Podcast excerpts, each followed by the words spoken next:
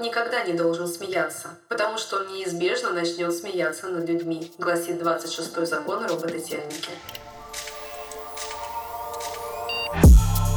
Всем привет! Добро пожаловать на подкаст «Весело и сингулярно», где мы говорим о технологиях с человеческим лицом. С вами Алина Веселова, консультант по пси-тек Пситек – это метод проведения трансформации, который базируется на бизнес-экспертизе, IT, инновациях и психологии. Этот подход учитывает не только технологии, но и человеческую психологию при проектировании и внедрении изменений.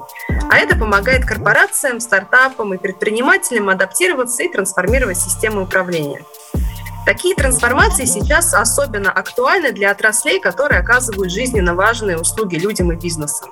И сегодня у меня в гостях директор по инновациям банка Уралсиб Дмитрий Гришин. Здравствуйте, Дмитрий, очень рада вам. Спасибо, что пришли в эфир. Здравствуйте, Алина. Здравствуйте, уважаемые слушатели. Алина, спасибо большое, что пригласили. С удовольствием слушал ваш подкаст. Буду рад сегодня с вами пообщаться и весело, и сингулярно. А, спасибо. А если проанализировать самые стремительно меняющиеся отрасли, то, безусловно, в топе будут банки. У всех на слуху сейчас трансформации разных банков, э, зеленых банков, синих, красных, желтые банки тоже очень активно не отстают. Расскажите про Уралсиб. Какой это банк?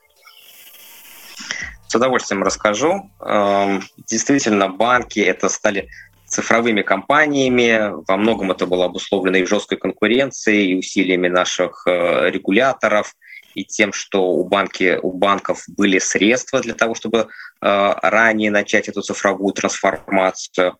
Э, говоря об Уралсибе, важно отметить, что банк Уралсиб – это стопроцентно частный банк, он один из крупнейших именно частных банков России. Более 30 лет за свою историю он вобрал свыше 15 других банков – Сейчас у нас э, свыше 1 миллиона активных розничных клиентов и более 100 тысяч активных э, корпоративных клиентов. Э, радостная для меня новость, что в 2020 году мы вошли в рейтинг Сколково в топ-10 лидеров финансовой отрасли по цифровизации. Безусловно, это не только заслуга нашей национальной дирекции, но и всей команды банка, которая действительно много инвестирует времени и сил для того, чтобы мы могли быть цифровым банком. Э, супер. И от себя еще добавлю, изучала рейтинги, и согласно популярному источнику Банки.ру, в финансовом рейтинге, то есть по величине активов, Уралсиб занимает 22 место, а в народном рейтинге, где учитывается взаимодействие с клиентами, 12 место. Такие высокие показатели. Вот можно ли сказать, что ваш банк технологический? Безусловно, можно. Я даже дополню, мы еще и занимаем 15 э, место по прибыли. Мы банк, в первую очередь, очень прагматичный. Мы понимаем, что э, наша основная ценность – это взаимоотношения с клиентами, их удовлетворенность нашими продуктами и сервисами.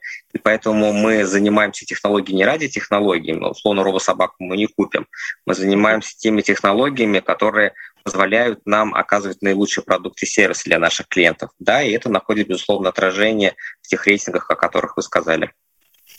Угу. И насколько я знаю, что вот э, особенно э, у вас э, популярны такие э, услуги, направления для развития, это платежные системы, карточный процессинг, да, что, что еще в фокусе? Вы абсолютно правы, мало кто знает, но банк Уралсиб является BIM-спонсором для 49 других банков. Э, я поясню для слушателей.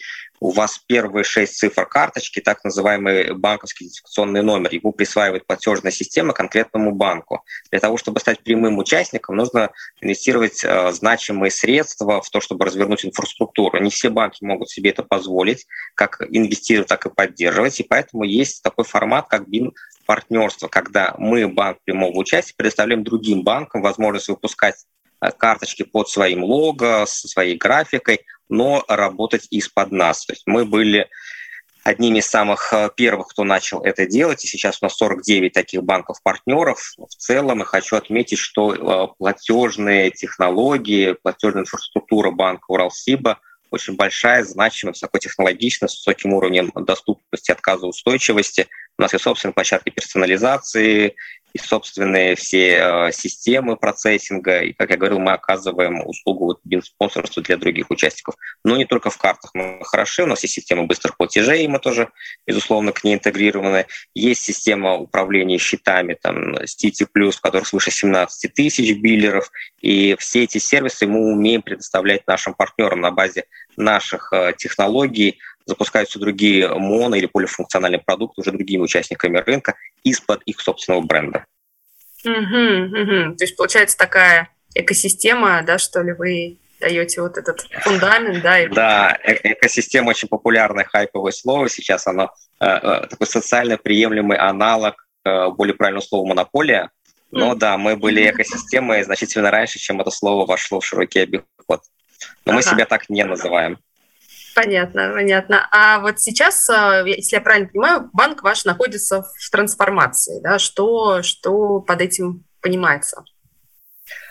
Трансформация – это процесс. Он, естественно, э, как и ремонт не может э, быть остановлен, он происходит постоянно. Мы вынуждены поддерживать и те регуляторные требования, которые к нам предъявляет Центральный банк, часть реализации надзорной своей функции и присоединения к инфраструктурным проектам. Надо отдать должное, наш центральный банк э, является главным э, производителем финтеха в стране. Я бы даже что оно, наверное, входит в десятку производителей финтеха всего в мире да, по количеству проектов, которые он инициирует, создает по их э, качеству и влиянию на финансовую отрасль. Но и мы, как частный банк, мы должны двигаться очень быстро, чтобы иметь возможность предоставлять нашим э, клиентам Э, продукты и сервисы, которые будут ими востребованы. У нас э, нет э, таких огромных рекламных бюджетов, чтобы из каждого утюга и розетки неслась наша реклама. Поэтому мы стараемся конкурировать с удовлетворенностью наших клиентов. И да, банк находится в постоянном процессе трансформации, поиска нового, создания нового и предоставления этих новых продуктов и сервисов клиентам банка. Угу. То есть вот это новое, это как раз то, чем вы занимаетесь. Вы про инновации сейчас. Я нахожусь на самом а, острие этих инноваций. У меня есть право на ошибку, я могу находить какие-то, э, может быть, не вполне очевидные шаги, но в целом процесс создания нового — это часть каждодневной работы большого числа работников банка и продуктовых департаментов, клиентских и технологических департаментов, которые это создают. Непосредственно дирекция инновационного развития занимается инновациями. Мы такой радар раннего обнаружения. Э, это не означает, что только мы занимаемся инновациями в банке. Большое количество продуктовых, технологических, клиентских подразделений на это работает. У них есть стандартные линейные процессы, гибкие там практики, DevOps, э, стримы и прочее, прочее. Э, наша задача заглянуть еще чуть более далеко, найти то, что может в перспективе для банка быть полезным, что не создано внутри банка, и быстро это проверить и ответить на вопрос, а, интересно ли это нашим э, клиентам. Если да, то тогда мы это уже э, передаем в промышленную эксплуатацию. Угу. Здесь вот э, хотелось бы уточнить. Сейчас, когда компании говорят о фокусе на инновациях, о развитии, возникает вопрос, это инновации глобальные, так сказать, мирового масштаба, ну, например, что-то там сродни полету на Марс, только в банковской отрасли, э, например, полностью сменить парадигму финансового обслуживания, сделать что-то, что раньше до вас вообще никто никогда не делал. Или это инновация, это новшество только для вашего банка. Да, в других есть что-то подобное, но в Уралсибе до сих пор не было, поэтому это тоже считается инновацией конкретно для вашей компании. Вот вы над какими работаете? Каких видите? Отличный, отличный вопрос. А, мы работаем над обоими э, направлениями.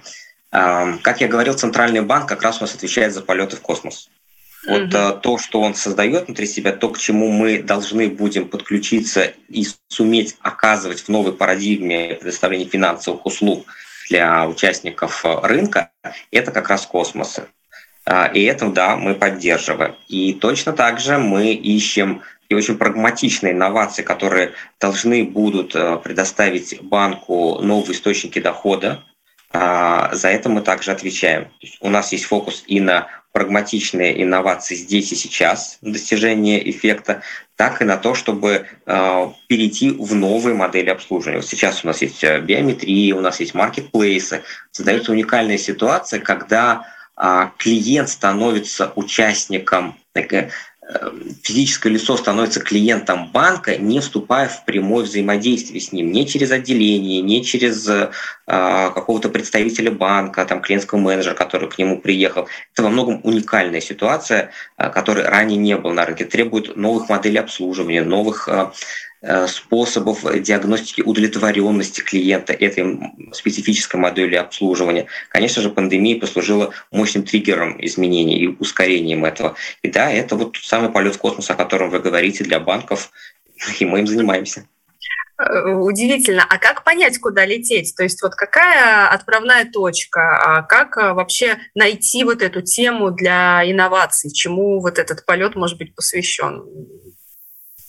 Когда мы для себя формулировали, что такое управление инновациями и чем мы будем заниматься, поскольку есть там и колокол инноваций, и горизонты инноваций, там Гартнер, Маккинзи, много уважаемых э, людей компании на эту тему высказались, э, мы для себя приняли позицию, что инновация — это коммерциализация изменений.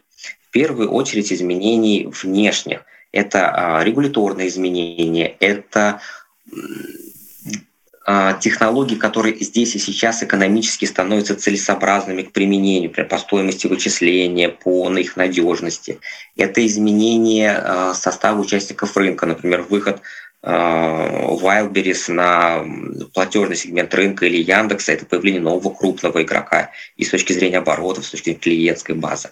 Вот мы смотрим на все эти внешние события и пытаемся а, понять, может ли банк превратить это в новые источники дохода для себя, что банк на своей стороне должен будет сделать, какие э, технологические продуктовые инновации внедрить для того, чтобы быть э, не просто готовым к тем изменениям, которые произойдут на горизонте полгода или полтора года, а выиграть, получить преимущество дать новый, например, клиентский сценарий для кого-то с появлением там СБП или э, B2B платежа, который там еще нет, но мы понимаем, что они готовятся.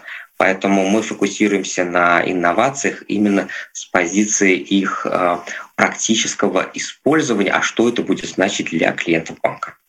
Угу, угу. Это на самом деле такая область э, очень большой неопределенности. Вам надо заметить, надо подметить, придумать, изобрести и еще сделать так, чтобы это принесло коммерческую выгоду, да, потому что вы не просто изобретатели, а волонтеры.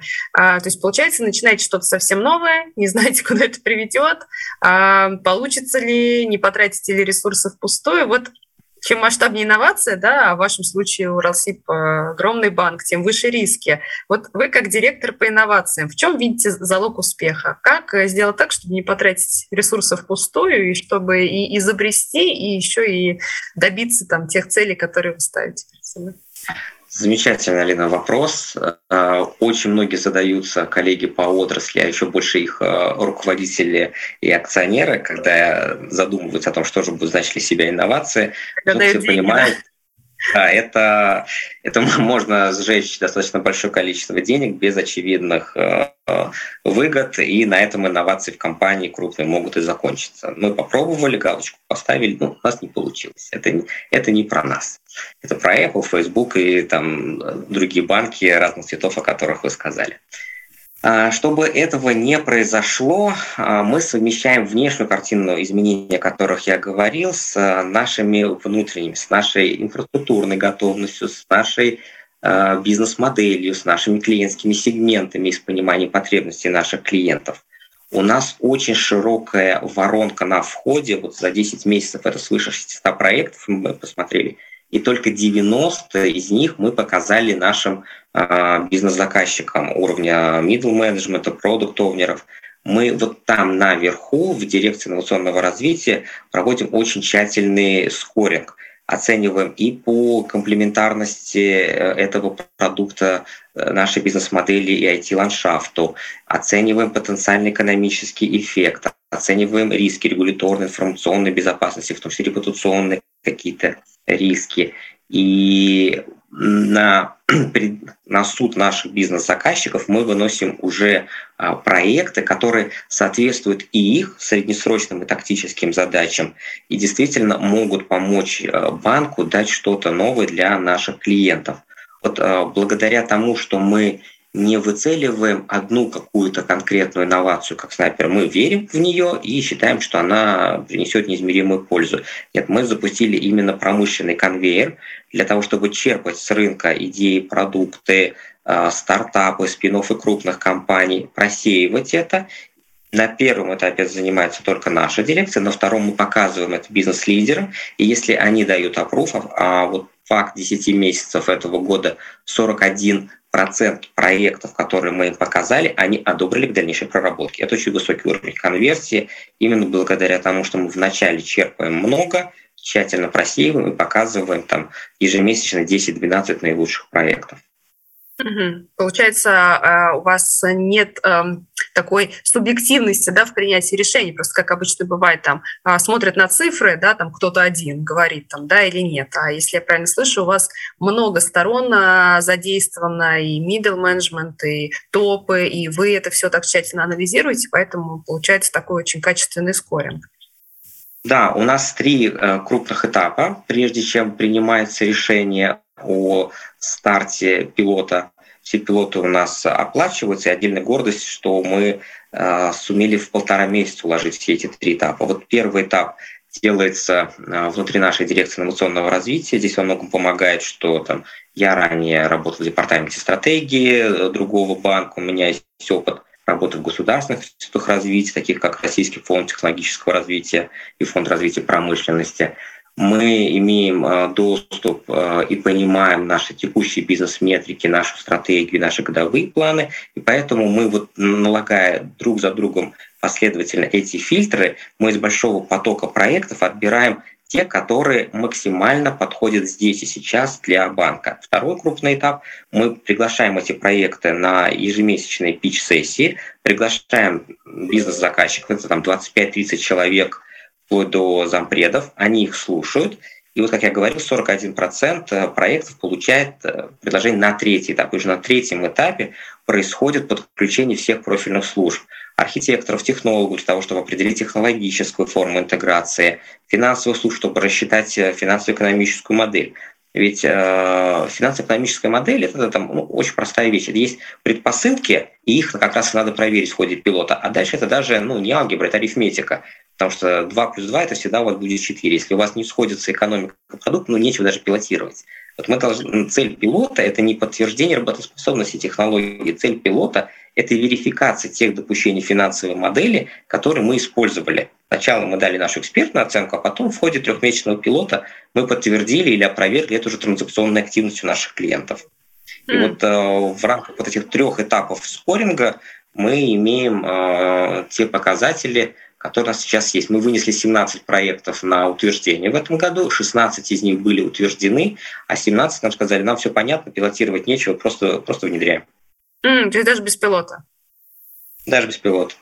Угу. Слушайте, интересный такой процесс, и действительно он такой на удивление компактный, да, потому что вам нужно действительно быстро двигаться. А вот эти э, инновации, да, или вот эти вот стартап-команды, это все-таки внешние команды или у вас внутри есть э, какие-то энтузиасты, которые выходят с идеями? Внутри энтузиаста, конечно, есть. Этим занимается смежная дирекция, которая как раз поддерживает такое внутреннее предпринимательство.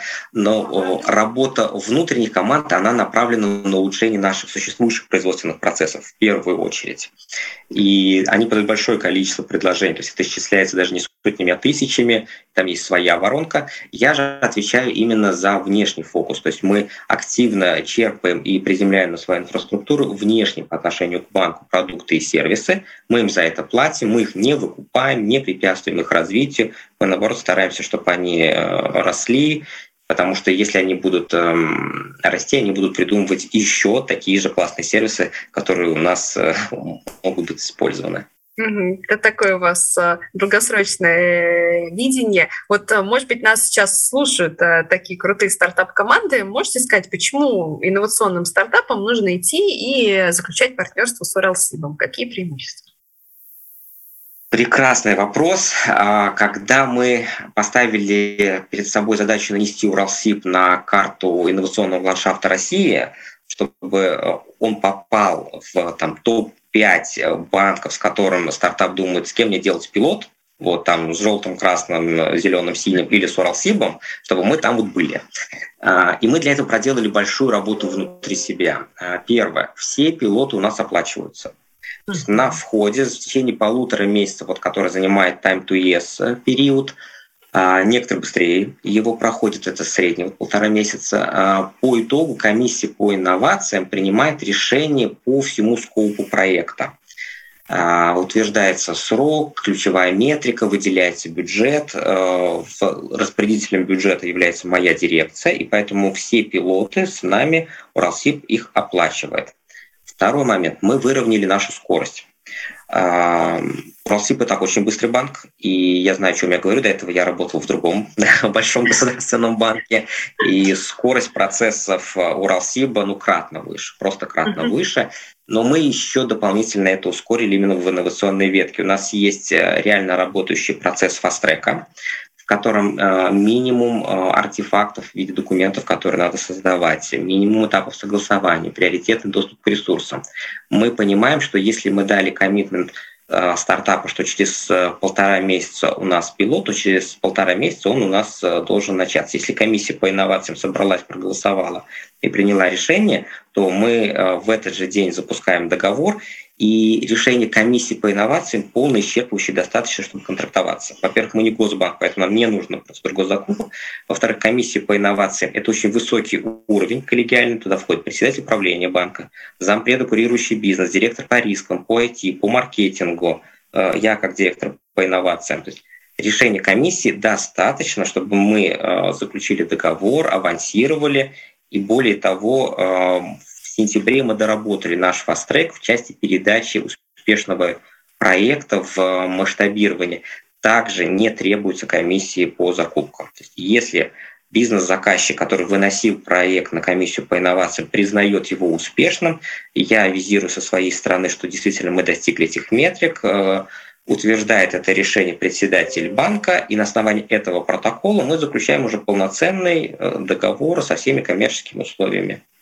Вот благодаря этому организационному э, фокусу внимания, благодаря тому, что мы умеем быстро рассматривать и принимать решения, и мы оплачиваем именно проверку гипотез, которой к нам пришел проект, э, мы считаем, что Уралсиб э, является банком выбором номер один для пилота. И кроме того, хочу добавить, мы очень дружелюбные, будучи частным банком, к иностранным компаниям. Мы не ограничиваемся только э, российской юрисдикцией. У нас сейчас рассматривается несколько проектов из США и из Ирландии. Там европейские штаб-квартиры крупнейших технологических компаний, как Facebook э, и другие. Поэтому, да, они рассматривают банк Уралсиб как точку входа на российский рынок, поскольку наше законодательство российское очень э, сурово по отношению к нерезидентам, и у нас богатая платежная инфраструктура, есть все необходимые лицензии, и мы умеем работать с иностранными резидентами. Uh-huh, uh-huh. Поэтому, если у кого-то есть э, да, интересный проект, можете написать непосредственно мне, можете написать нашему э, генеральному партнеру по скаутингу. Это ассоциация Fintech Start, они э, полностью понимают, э, какие проекты мы ищем, и могут даже дать рекомендации, как его правильно упаковать, чтобы мы сразу поняли, о чем идет речь. Угу. То есть вы такие открытые и для российских, и для зарубежных стартапов, быстрые, с оптимальными процессами, и еще и оплачиваете это все, да, а не так, как обычно. Сделай, да. Да, да. Нам а... нужно было понять, в чем будет наше конкурентное преимущество. Мы вот вычислили таких три фактора, и сейчас практика показывает, что да, на это пилоты активно открываются. Я могу даже привести пример. У нас э, одна компания, которая успешно с нами отпилотировалась, ей настолько понравился сам характер работы с банком, не только с нашей дирекцией, но и там, с бизнес-подразделениями, для которых они это делали, что они перенесли к нам свои обороты, а владелец открыл у нас свой счет в private banking. Это вот отдельная моя гордость, да. Мы, мы не знали, что Россия такой классный.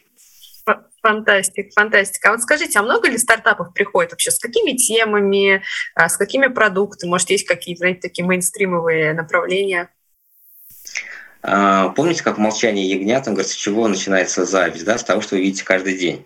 Поэтому большинство стартапов все-таки создаются в области розничного банкинга, потому что мы физические лица, и мы сталкиваемся с теми или иными э, сложностями в нашем дейли банкингом, и нам кажется, что вот это есть перспективная ниша, э, которую можно создать. Это не только особенность российского рынка, в целом три четверти финтеха – это продукты и сервисы для физических лиц. Ну, это тоже можно понять, физических лиц, ну, кратно, если не на порядок, больше, чем юридических лиц. А, ровно это мы и видим, это различные платежные решения, решения в области лояльности. Очень мало приходит проектов, а, нацеленных на э, там, крупный и средний бизнес. Наверное, это следствие того, что те люди, которые хорошо понимают более э, корпоративного бизнеса, умеют решать их, занимая должности в этих самых э, корпорациях. Uh-huh. Вот, они уходят из них и не создают свой стартап. Тем не менее, такие, э, такие сервисы тоже приходят, и они ну, качественно очень отличаются глубиной, степенью проработки своего решения. Угу. Если говорить про, ну, понятно, да, что розница – это такое основное направление, где придумываются какие-то инновации. Вот э, какое направление, на ваш взгляд, не проработано? Может быть, тоже сейчас мы дадим подсказку вообще, в какую сторону можно посмотреть? Где мало инноваций? Отличный, отличный вопрос. Я считаю сильно недооцененным областью э, это недвижимость. Mm. У нас государство стимулирует э, ипотеку, это драйвер роста розничных портфелей банков в последние годы. Э, безусловно, строительство само по себе дает большой объем э, импульса роста экономики, потому что это сталь, цемент, рабочая сила и так далее. Тем не менее, именно с точки зрения IT-стартапов, которые могли бы работать на рынке недвижимости, их ощутимый дефицит. Рынок большой по объему денег, а стартапов там мало. Поэтому если кто-то задумался о том, какой э, стартап ему делать, э, призываю, посмотрите на рынок недвижимости. Посмотрите, какую долю в ВВП занимает этот сегмент со всеми сопутствующими отраслями. Здесь, очевидно, можно построить э, крупный, крупный бизнес. Uh-huh, uh-huh. Не говорю, а... что их нет. Они к нам приходят, мы их, мы их смотрим, но явно меньше, чем э, стартапов, которые занимаются программой лояльности. Угу, угу. А вот а, а, когда к вам а, приходит стартап, наверное, первое такое есть еще впечатление, да, как бы вообще вот ну, как, качественное, да, некачественное решение. Вот на что вы обращаете внимание, что вам важно вот а, на входе, да, чтобы было у ребят продумано? Вы очень верно отметили, проекты приходят разные по степени подготовленности. А, я, наверное, выделил бы их на три группы. Во-первых, кто является а, инициатором появления этого стартапа? Две большие категории есть. Те, которые хорошо понимают про маркетинг, экономику клиента, и те, которые хорошо понимают про технологии. То есть у него бэкграунд либо он айтишник, либо он был sale. Угу. Есть третья категория, самая опасная для нас. Это ребята, которые прекрасно умеют питчить. У них все в материалах написано правильно. LTV, Customer Acquisition Cost, какие метрики мы улучшаем, какая наша воронка, какие риски вы должны это принять, а под капотом ничего. Вот э, идеальный стартап, который э, для нас, это тот, который написан, э, создан э, двумя там, минимум ребятами, один из которых умел это продавать, а второй понимает, как это работает с точки зрения IT-технологий, они собрали какой-то прототип, э, может быть, у них не было внедрения, может быть, было одно-два каких-то пилотных внедрения, и у них явно есть потенциал, и они могут масштабироваться. Самый опасный для нас стартап – это вот тот, который все хорошо и правильно понимает, и у нас уходит э, на этапе проработки сценария пилотирования значимое количество ресурсов, чтобы в итоге понять, там ну, пока нет, пока нет никакой технологии, а если нет технологии, мы не можем пилотировать идею. Но mm-hmm. те, кто сейчас э, знает точно, что у него технология работает, я обращаю внимание, есть большое количество курсов там при акселерации учебных. Научитесь рассматривать ваш проект с разных точек зрения, с точки зрения клиента, рынка, банка как партнера, который должен будет это сделать, э, банка как большой корпорацию, у которой есть свой порядок управления выделения ресурсов, и тогда вы сможете представить ваш проект с разных точек зрения, как вот э, бриллиант можно посмотреть с разных, э, э, разными гранями будет сверкать. вот это производит значимо более лучшее представление. Э, уже несколько раз слышала это мнение, что а, умение питчить — это как отдельный жанр, да, когда кто-то абсолютно, абсолютно. харизматичный, классно говорит, рассказывает, очень хороший визионер. Не значит, да, что какой-то там а, шарлатан их хочет обмануть. Действительно, там человек горит идеей, живет идеей, да, но это прямо а, отдельный такой а, жанр, отдельная специализация, да. Все-таки есть еще отдельная тема, как вы сказали, и про клиента, про маркетинг, про бизнес, про рост, про технологии, да, которые а, бывают не совсем проработанные. Я я представляю, какая это нагрузка для вас, вот это все отфильтровать и проанализировать, потому что понятно, что такие ребята, кажется, что о, вот он. Самый да, идеальный. нагрузка очень большая, поэтому мы э, придумали несколько для себя лайфхаков. Первый, вот мы взяли гениального скаута ассоциации НКО Финстарт, для того, чтобы она как раз э, проводила первичный скоринг. И второе, мы не, мы не одиноки на рынке, есть коллаборации там, директоров по инновациям в финансовой сфере, и мы обмениваемся друг с другом информацией, референс-звонками. То есть, ребята, а у вас действительно вот это так полетело, как нам говорят?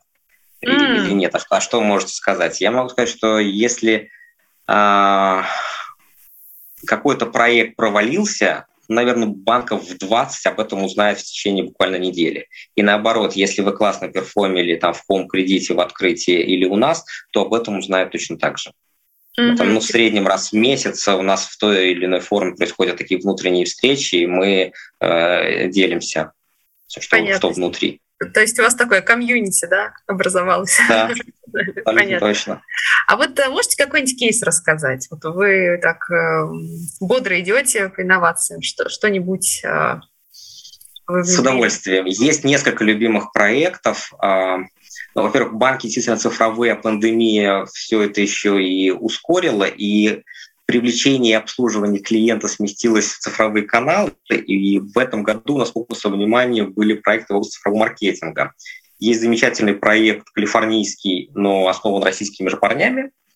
Вот, они работают э, над тем, чтобы э, скармливая определенную информацию, которую они черпают из атрибуции клиента, зашедшего к нам на сайт, э, из нашей CRM-системы, из внешних источников – они скармливают все это своей нейронной сети, и тот выдает э, те триггеры, которые надо передать поисковому роботу в smart bidding, там, Facebook, э, Google, Instagram'а, чтобы к нам приходили клиенты, у которых, а, выше вероятность заключения сделки, и, б, LTV этого клиента будет выше. Потому что в конечном итоге вся юнит-экономика сходится, э, сводится к тому, насколько у вас LTV выше Customer Acquisition Cost. Mm-hmm. Пусть даже он растет, стоимость привлечения, но если LTV растет быстрее, ну, замечательно, это прекрасный клиент. Вот это вот один из лучших э, проектов. Второй, который мне очень нравится, ребята из э, биллинга MasterCard вышли, сказали, мы все прекрасно понимаем, как считать платежные Э, системы вам комиссии, штрафы и так далее, грузите нам ваши файлы за последний год, мы их проанализируем и скажем вам, где чего вы можете у себя э, точечно поднастроить для того, чтобы снизить стоимость. И действительно, они нам дали очень большие э, рекомендации на много миллионов, даже, mm-hmm. даже на десятки миллионов, я бы так mm-hmm. сказал аккуратно. А, часть из них мы утвердили, и доходность по этому проекту – это сотни процентов для банка. Ага. Ну, потому есть... что, я говорил, мы там генспонсоры. Третий mm-hmm. момент у нас есть э, инфлюенсеры, лидеры мнений и так далее, неважно, как называть, там, тиктокеры пятого разряда в Инстаграме, на Ютубе. С ними со всеми как-то надо уметь работать. Да? Вот автоматизация работы с этими рекламными э, каналами – это тоже отдельная большая задача. И мы нашли в этом году хороший портфель цифровых проектов. Мы их сейчас тестируем. Это семь разных проектов, которые будут нам э, позволять максимизировать эффект от рекламы в этих каналах. От э, того, что находить лук-лайк аудиторию, то есть тех же самых э, физических лиц, которые подписаны на таких же блогеров, как наши клиенты, а значит, мы высказали гипотезу, что им могут быть интересны наши же продукты. Но до них надо как-то донести эту информацию. Сначала их надо как-то найти. И вот мы э, наняли несколько компаний в качестве пилота, и сейчас э, работаем над тем, чтобы проверить это по каналу YouTube и по каналу Instagram. Mm, то, то, то есть э, есть какой-то известный блогер да, в соцсетях, который является вашим клиентом или там похож да, нет, на нет, нет, нет. вашего клиента? Смотрите, а? у, нас есть, у нас есть миллион клиентов. Ага. А, мы знаем их аккаунты в Инстаграме мы mm-hmm. смотрим, какие э, еще физические лица подписаны на этих же блогеров. Дальше делается mm-hmm. пересечение. Мы говорим, что вот этот вот человек, он на 70% похож вот на эту когорту наших пользователей. Mm-hmm. Давайте, по, благодаря этому мы понимаем, через каких э, рекламных блогеров нам нужно заказать рекламную интеграцию, чтобы он увидел. Потому что если он подписан на этого блогера, у него выше к нему доверие. Понятно, понятно. То есть вы смотрите, ищете похожих людей, и потом ищете к ним подход через а, блогеров, которые могут. Абсолютно точно, потому что, конечно, можно заказать топовому блогеру, но там, во-первых, будет невероятный ценник, а во-вторых, не факт, что э, те, кто на него подписан, э, являются нашими клиентами. Да. Mm-hmm. Поэтому мы стараемся находить lookalike аудиторию такой же, как наш клиент, но пока еще не наш. Может быть, он просто еще не столкнулся с нашим оффером. А когда он его увидит, он поймет, что это максимально похоже на его внутренние ожидания. Ну вот, а, мне кажется, вы, сейчас привели три примера, вот и в первом, и в третьем а, сквозит вот эта тема данных. Э, я прекрасно понимаю, что вам как банку важно знать максимум про людей, чтобы давать точечные предложения, и, в принципе, да, у вас и цель-то хорошая, да, вы, вы хотите мне предложить то, что мне больше всего подойдет, и, в принципе, спасибо вам, да, правда, там, не, не от Уралсиба, но бывают э, такие предложения, которые как будто бы совсем не в попад. Ну вот, на самом деле, эта тема, она же, по сути, про приватность, то есть э, я знаю, что многих людей вообще беспокоит эта тема, что о нас а, собирается информация, что мало того, что о нас очень много знают, это анализируют, это потом используют, привлекают а, а, какие-то инструменты. Вот не знаю, в курсе вы или нет, в прошлом году выходил такой громкий фильм на Netflix «Социальные дилеммы», где как раз так очень, сгущая краски, рассказывали про то, как все все про нас знают, как манипулируют вниманием, что внимание — это валюта, что можно что-то внушить. Вот что вы вообще про это это думаете, к чему вообще идет вся эта цифровая приватность, стоит ли нам беспокоиться, потому что, конечно, ну, немножко не по себе, да, ты заходишь на сайт, думаешь, ну вот, ну вот, теперь это все, все, все это знают, что мне за это будет. Да, Алина, вы подняли очень большой пласт. А, здесь много, что можно сказать. А, давайте я, наверное, последовательно попробую ответить на ключевые вопросы. Банки знают о вас сильно меньше, чем поисковые машины и кратно меньше, если на порядок, чем знает меньше, чем знает государство.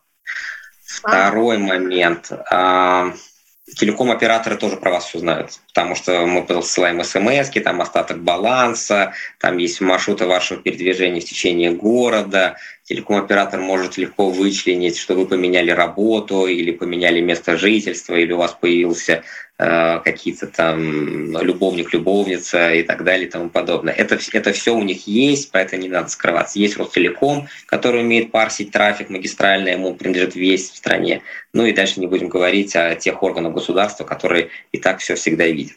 У нас в мозгу есть некий такой э, специализированный механизм абстрагирования. Мы все знаем, что у нас сейчас умерло в мире 5 миллионов от пандемии. Но мы же не думаем каждый момент об этом. Потому что если бы мы думали, это была бы невыносимая для нас нагрузка, мы бы не смогли так жить. Точно так же и здесь. А, конечно, и мне, как физическому лицу, неприятно попадать в чужую маркетинговую машину, когда я как э, рыбка плыву в потоке, и со всех сторон меня ограничили и практически лишили возможности выбора. Может быть, э, я чуть раньше начинаю догадываться, что я попал в этот э, конвейер по продаже. На самом деле мы давно неосознанно обменяли новые качества жизни в этом цифровом мире на удобство. Можем мы отказаться? Ну, можем. Там, мы помним, наверное, периоды, когда были только домашние телефоны, не было мобильных, не было даже там пейджеров. Ты говоришь, меня нет, и все, с тобой невозможно было связаться, даже если тебе позвонили. Сейчас у нас гипервключенность, мы 7 на 24 погружены в многочисленные интерфейсы взаимодействия. Да, гонка за внимание – это конкретная метрика time to screen – и все состязаются, сколько времени пользователь проведет внутри Facebook, TikTok или какого-то банковского приложения. Поэтому банковские приложения имплементируются сторисы, чтобы за счет мягкого касания понимать, что интересно клиенту, делать ему офер. Поэтому появляются супер-апы, Абсолютно верно. Монетизация внимания – это тренд, который оседлали технологические компании. Netflix же говорит, у меня не Warner Bros. или HBO конкурент, это сон. Если бы человеку не нужно было спать, он бы смотрел Netflix еще плюс 8 часов. Еще одну серию, еще одну серию завтра высплюсь как-нибудь на обеде. Прекрасно. Это больше этическая проблема. Э, это проблема, не, не которая должна решаться э, регуляторно. Хотя вот Евросоюз, он очень трепетно к этой теме относится. Их GDPR э, очень сильное законодательство, и сейчас они ограничивают применение искусственного интеллекта, ограничивают применение Э, распознавание машинного лица людей, хотя MasterCard, например, выпустил недавно целый SDK, чтобы можно было уже по походке идентифицировать человека. Ого. То есть вам не поможет, что вы носите маску, э, вас вычислят по характерной вашей походке. Есть компании, которые даже если вы поменяете симку, телефон, точку выхода, они вычислят, как вы, э, что вы это вы с определенной вероятностью, потому что а, бихевиористика, то есть наука о поведении, ваши уникальные паттерны, присущие только вашим синапсам, отражаются в том, как вы взаимодействуете с экраном смартфона или лэптопа. Mm. Мы должны спокойно это воспринимать. Это можно уйти в леса, пожалуйста, просто вы уйдете от современной цивилизации. Надо ли обеспечить свою вопрос. приватность? Да цена того, что мы живем в, то, в том обществе с тем уровнем комфорта и цифровизации, который сейчас есть. Абсолютно. Я думаю, что мы с вами еще задаемся этим вопросом. В моей дирекции есть там немногим более 20, и они уже э, жили в тот момент, когда все это было. У меня там есть дети, есть э, Алиса, роботы. Для них это вообще является естественным. Они не задаются вопросом, где моя приватность. То есть, возможно, мы как раз попали в эту эпоху перемен, в которую китайские мудрецы рекомендовали не жить, да, когда мы еще можем сравнивать, да, что э, вот было так, и раньше было да, больше при да. вас, сейчас меньше, а сейчас вот все молодое поколение, им даже сравнивать не с чем, поэтому, в принципе, это норма, ну, как бы следят и следят. Абсолютно, Абсолютно верно, Лина. Они аборигены цифрового мира, воспринимают это как норму, как данность. Почему нет? И мы с вами задумаемся, а почему это кто-то обо мне знает? Почему стоило мне заказать э, э, кредитную карту в Газпромбанке, а оператор э, Билайн тут же скинул мне предложение от Альфа-банка? Ну, потому что это принадлежит одной компании. Ага. Ага. Слушайте, очень интересно, да, спасибо большое за такую важную тему. Вот если вернуться к банковской сфере, а каким вообще вы видите ее будущее? Вот такой широкий вопрос, но вы директор по инновациям, вообще кого, как не вас, об этом спрашивать. Как вам кажется, вообще какое будущее ждет банки, банковскую отрасль? Действительно ли они станут все IT-компаниями с банковской лицензией или будут продавать э, роботов-собак? Или куда вообще все идет? Я думаю, что банки, да, расслоятся. Но вот ровно на тех, которые останутся банками, и те, которые будут э, заниматься доставкой суши и каршерингом. Знаете, банк, все-таки банк, это не про цифру. Банк — это про управление риском и капиталом. И самые большие инновации, они происходят именно там, в моделях управления рисками. А, просто они невидимы э, а, не только клиентам банка, они невидимы даже большинству работников внутри банка. Это mm-hmm. вот там искусственный интеллект работает вовсю в полный рост. Mm-hmm. А, дело в том, что у банка есть же две составляющие. Есть а, транзакционная составляющая и есть а, кредитная составляющая. И основная именно банковская функция, она все-таки в кредитной составляющей, в умении управлять вот этой кредитной нагрузкой, расчетом риска, принятием этого риска.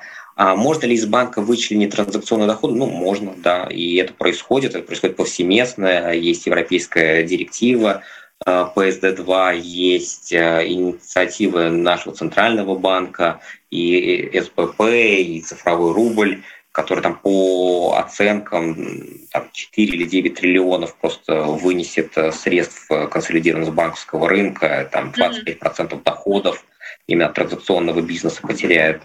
Угу. А вот это все можно отдавать изнутри банка, просто это а, ухудшает значимо экономику банковского бизнеса, что неизбежно отразится на объемах инвестиций, которые может делать банк в повышении качества Да, mm-hmm. вот мы же, в отличие от Европы, не берем с вас 2 э, доллара за ведение текущего счета. Ну, нет, mm-hmm. такое в России сложно представить. Мы, как правило, доплачиваем за то, что платится карточка, да, хотя это там стопроцентные косты. А, какие-то а, компании действительно станут скорее не банком, чем а, банком, но в любом случае останется банковское core-ядро, то, которое принимает на себя кредитный риск.